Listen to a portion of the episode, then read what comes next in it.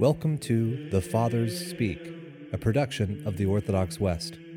Each day, Father John Fenton reads a selection fitted to the Western liturgical calendar from one of the Fathers of the Church.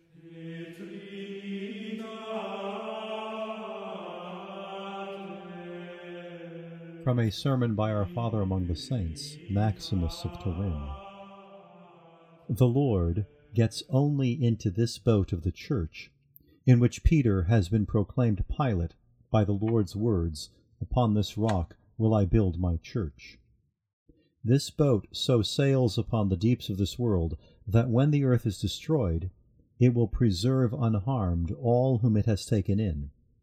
Its foreshadowing we already see in the Old Testament.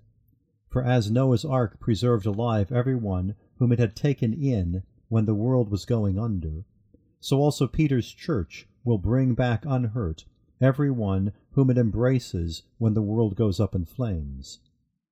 And as a dove brought the sign of peace to Noah's ark when the flood was over, so also Christ will bring the joy of peace to Peter's church when the judgment is over since he himself is dove and peace, as he promised when he said, I shall see you again, and your heart will rejoice. But since we read in Matthew that this same boat of Peter, from which the Lord is now drawing forth the sacraments of his heavenly teaching, was so shaken about by violent winds as the Lord was sleeping in it, that all the apostles feared for their lives, let us see why in one and the same boat at one time he teaches the people in tranquillity, and at another time he inflicts the fear of death upon the disciples in stormy weather, especially insomuch as Simon Peter was there with the other apostles. This was the reason for the danger. Simon Peter was there, but the betrayer Judas was there also. For although the faith of the one was the foundation of the boat, still the faithlessness of the other shook it. Tranquillity exists when Peter alone pilots, stormy weather when Judas comes aboard.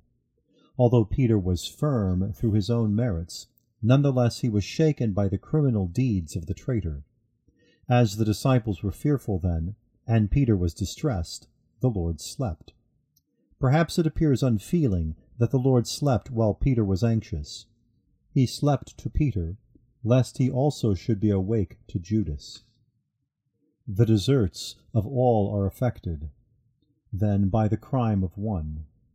Christ sleeps, gusts of wind are stirred up. For whoever commits a sin immediately causes the Lord to sleep in his regard, and raises up a storm of unclean spirits for himself. It must be, though, that a diabolic tempest arise when the Lord is peacefully at rest. Therefore, if all the apostles are endangered by the sin of the one Judas, we should, given this example, beware of a treacherous person, beware of a traitor, lest we the many drown on account of one. Would that we would cast such a person from our boat, so that the Lord would not sleep, but be awake to us, and so that as he keeps watch, no storm of spiritual evil may strike us. For where faith is whole, there the Saviour teaches, keeps watch, and exalts. There is calm, there tranquillity, there healing for all. But where faithlessness is mixed in with faith, there Christ slumbers, sleeps, and is sluggish. There is fear, there tempest, there danger for all. It is as a result of our own actions that the Lord either sleeps or wakes to us.